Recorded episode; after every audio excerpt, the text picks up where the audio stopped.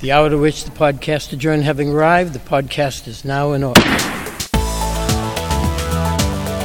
Let's gather in for this week's State House Takeout with the reporters on top of Beacon Hill at the State House News Service. Here's Sam Doran.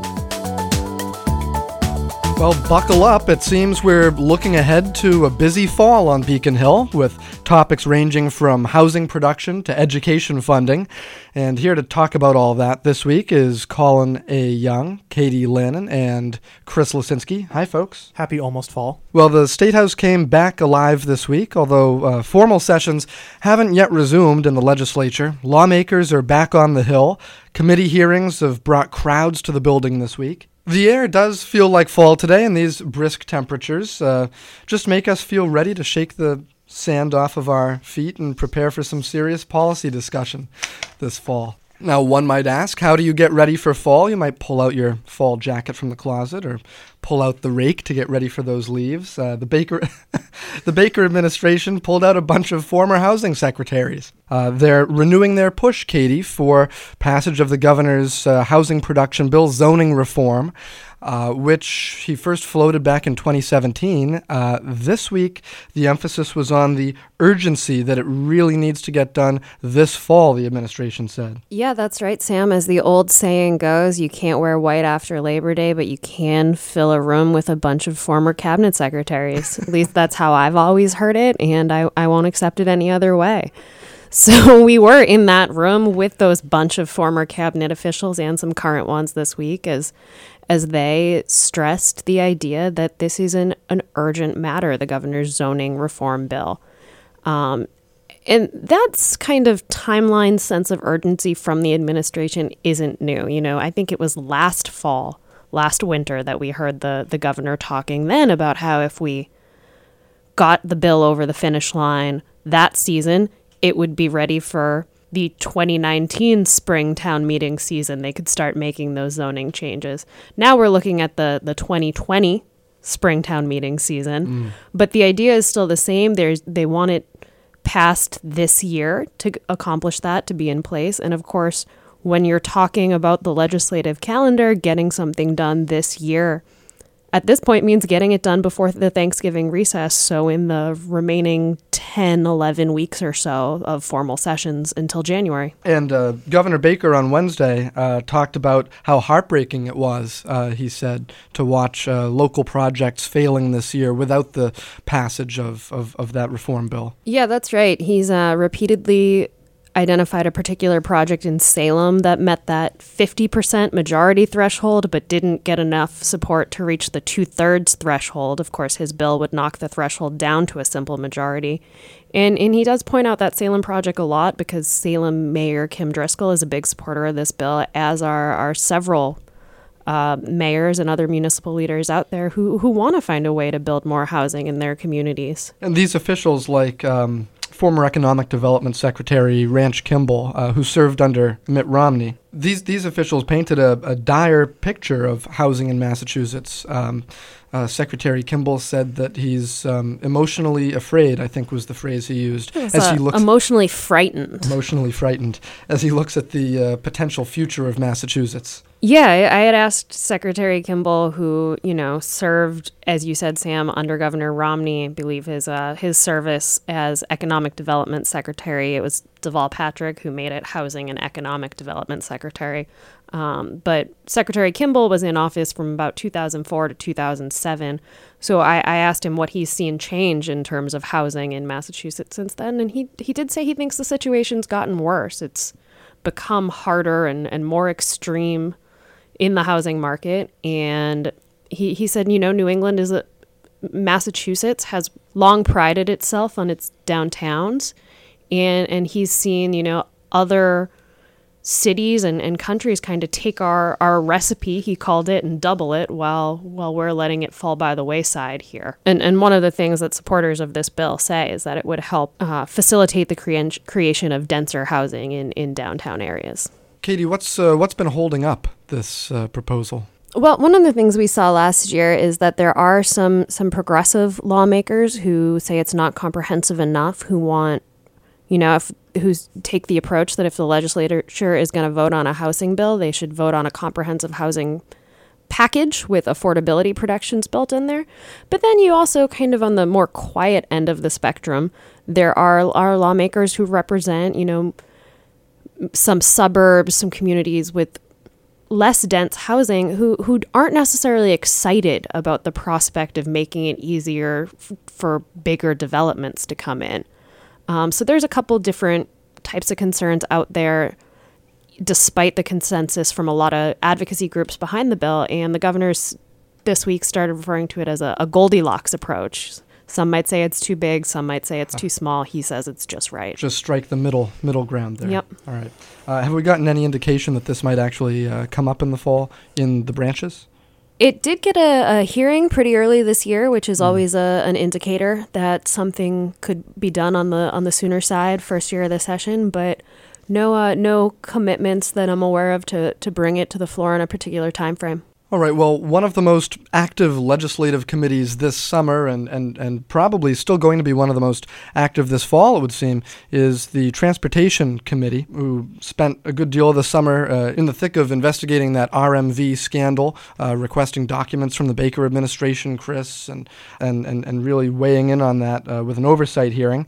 Um, and that was after uh, their talks on a distracted driving ban had gone right up until the end of formal sessions, July 31st first, those talks broke down. But um, let's let's start off with that, Chris. Uh, what are the um, have those talks continued over the summer, and, and what are the chances that we see some kind of a, a, a compromise come up? Because they were really, really close on uh, on an agreement on that bill. Yeah, they were really, really close. Uh, both chairs on the House and Senate side said they had an agreement in principle, but uh, the Senate raised some concerns over the language that was used in a version that the House says had already been approved by legal counsel in both branches. And that's roughly about where we still stand, something like six weeks after that uh, those negotiations broke down.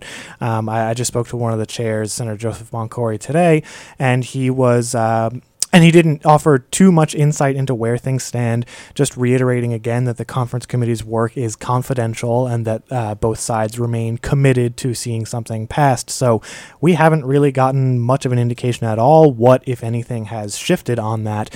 We're kind of still at the same point that we started at, at least uh, in terms of what's publicly available. Sure. And as we look ahead to what might possibly happen, just remind us um, what was the ultimate cause of of that breakdown in negotiations?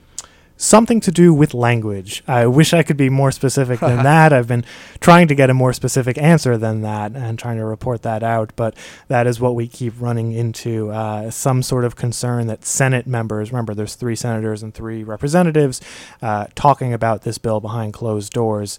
There's something about the enforceability of the language that the Senate members were concerned with, and given that the uh, 2010 ban on texting while driving is all but unenforceable, even according to police officials, because of how it's worded. They want to make sure that whatever they do produce and get out there gets done right. And Colin, that big crowd up here at the State House on Wednesday was here for a Transportation Committee hearing um, on a proposal to allow undocumented immigrants in Massachusetts to apply for state issued driver's licenses. Um, there didn't seem to be a whole lot of opposition uh, publicly voiced at the hearing. No, there wasn't uh, a ton of it. There, there, certainly is opposition to it, and, and, and the one uh, real uh, opposition voice that spoke at the hearing this week was Bristol County Sheriff Tom Hodgson, uh, who uh, got up and, and, and, spoke in opposition for uh, about 10 minutes, and the whole while, most of the crowd in Gardner Auditorium was uh, sort of booing and hissing uh, the sheriff, who certainly um, uh, made inflammatory comments about immigration policy before and who's really tried to interject himself in some of the national debate over immigration. Uh, so, some of these supporters of this legislation say that what they're really trying to do here is separate driving policy from immigration policy. Uh, and they're saying that, that this would benefit everyone in the Commonwealth because uh, the many of the roughly 185,000 undocumented immigrants in Massachusetts are already driving. I spoke with one uh, immigrant un- who is uh, undocumented in Massachusetts uh, named Alberto, and he said that he has been in the United States for 18 years and he's been driving for 17 of those years because he works two jobs and he lives outside of the T's um, network. So he has to take his kids to school or to their uh, appointments, play dates, and the like, and get himself to to and from work. Uh, and he says he wants the opportunity to take driver's ed and to become an educated and trained driver. Uh, and he'll also have to buy insurance and become an insured driver. Uh, and uh, the proponents of this legislation argued that that will make everyone in the state safer. Mm.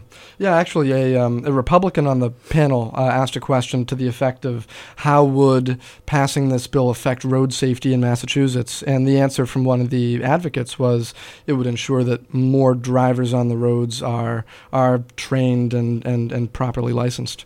And Chris, coming up on October 8th, we're going to have a hearing on the governor's $18 billion uh, borrowing bill to uh, pump more money into transportation infrastructure. Uh, that'll mean millions more dollars for the MBTA if it's passed as filed. Chris, what are, what are some of the other highlights uh, contained in that bill? It's not just the MBTA, though that's obviously a big focus given uh, a lot of the public scrutiny that's been on the Transit Authority in recent months and years and decades. Um, uh, this this bill would you know bring hundreds of millions of dollars more into programs that help fund uh, road paving at the state and local level both together. Um, one of the bigger things in this uh, is a proposal that the governor uh, included in this bond bill to launch a tax credit program to help promote working from home or telecommuting. Uh, this would offer businesses $2,000 in tax credits per employee that they basically permit to do all of their work for that employer from their homes. Uh, the goal there is to get fewer people commuting to work so that congestion on the roadways is helped a little bit that being said, there's a, a, cap on that program, so it's not something that every business and every employee across the state could benefit from. Another thing included in that bill uh, on the longer term end is uh, language that would, once the Transportation Climate Initiative, that multi state partnership that's looking to reduce greenhouse gas emissions, actually gets up and running with a sort of revenue program that's probably going to look something like a, a cap and trade. Uh, if this bill's language is adopted, half of the revenue that Massachusetts gets from that would go directly to uh, public transit. Now, Chris, this fall we're also looking ahead to some, not necessarily looking forward to, but looking ahead to. Um, Speak for yourself. Uh, yeah, some uh, some station shutdowns on the MBTA uh, as they work to accelerate um, uh, work on on the transit system. What's up with that bill that uh, the governor filed back in June, was it, uh, with $50 million for uh, T improvements? Very little uh, to this point. Since the governor filed that back in June, it is just sitting and pending and waiting to be heard so that it can then move on to the full legislature for a vote. Um, I remember back when that was filed, the House Speaker said that it seemed like a good idea, but expressed a little bit of skepticism at the time if this was exactly the right approach, called instead for longer term funding options rather than just a one time $50 million injection to boost up transportation spending. And that takes us into another thing we're waiting for this fall, which is this kind of kind of still vague debate on transportation revenue more broadly. Yeah, indications are that the um, House will be looking this fall at revenue options, uh, funding options for the transportation infrastructure going forward. Um, there's a couple of routes they could go. There's some divergent ideas uh, out there, and, and we've heard quite strongly from the Raise Up Coalition on one side and uh, from some business groups on the other side, like uh, Associated Industries of Massachusetts and the uh, High Tech Council. Uh, where, where might things end up landing there? I hate to keep coming back to the same refrain, but I, I think that we're still waiting to see exactly what shape this is going to take. Uh, every time that the speaker has um, brought this up over the past six months or so, he's mentioned that um, the House is committed to exploring a wide range of options and that everything's on the table. Uh, Democratic leadership hasn't ruled any one particular strategy out of bounds yet, including raising the gas tax, which remember was something the uh, the legislature did a few years ago, only to watch uh, language indexing it to inflation get repealed at the ballot box just a single year later. Right. Yeah, Chris makes a, a good point here in that really what we've been hearing from from legislative leadership and people involved in this talks is really an interest in in looking at everything that that phrase he mentioned everything's on the table that is the one that keeps getting used but there haven't been uh, many specifics put out on that yet i will i will note the gas tax like chris said is one thing that kind of keeps coming up in the broader dialogue it's not no one's specifically said yes, we're going to do the gas tax, but it, it seems to always be a part of these discussions. And it, it is, you know, worth noting that we are on average paying less for gas in Massachusetts right now than we were at this point last year. So that might be a, a kind of factor in that discussion that if, you know, if prices are lower, maybe there's more room to tax. Sure. More appetite for pursuing a, a solution like that not even so much on an idea, but we're still waiting for even the broad outlines of what this debate is going to look like to emerge. All we've heard is sometime this fall. We haven't been given a date. We don't know if the debate's going to come on an existing piece of legislation or on an entirely new bill that has yet to be filed. So I think that uh, us in the press corps and advocates who are really interested in this are really just waiting for a lot of answers to come out before this debate unfolds. Sure, a lot more unknowns than knowns and another one of those um, closed door discussions this summer has been over funding for education. And as we think back to July 31st, that final day of formal sessions, a bunch of advocates for education funding reform were out in front of the State House tossing a beach ball around, um, trying to draw attention to the fact that lawmakers were going on vacation without first tackling ed funding. Um, and Katie, I know we've we've seen a lot of the principals around the hallway this summer. Nevertheless, uh, education uh, uh, chairs, uh, commissioner, secretary, and um, think something might pop this fall? I mean, there's there there have been kind of moving goalposts on this one. Um, there are a lot of timelines that have been thrown out there, um, and people big picture kind of advocates. There was a lot of talk early on about, you know, sh- there were people who believed that something should be done before the start of school this school year. Um, that that wasn't the case. The bill hasn't emerged. We haven't seen what what the committee's planning to craft there. But as much as people have put out kind of individual goal dates, the the consensus from people in charge of getting this done has pretty much been, we'll do it this year. Um, that's what we've heard from the the Senate president.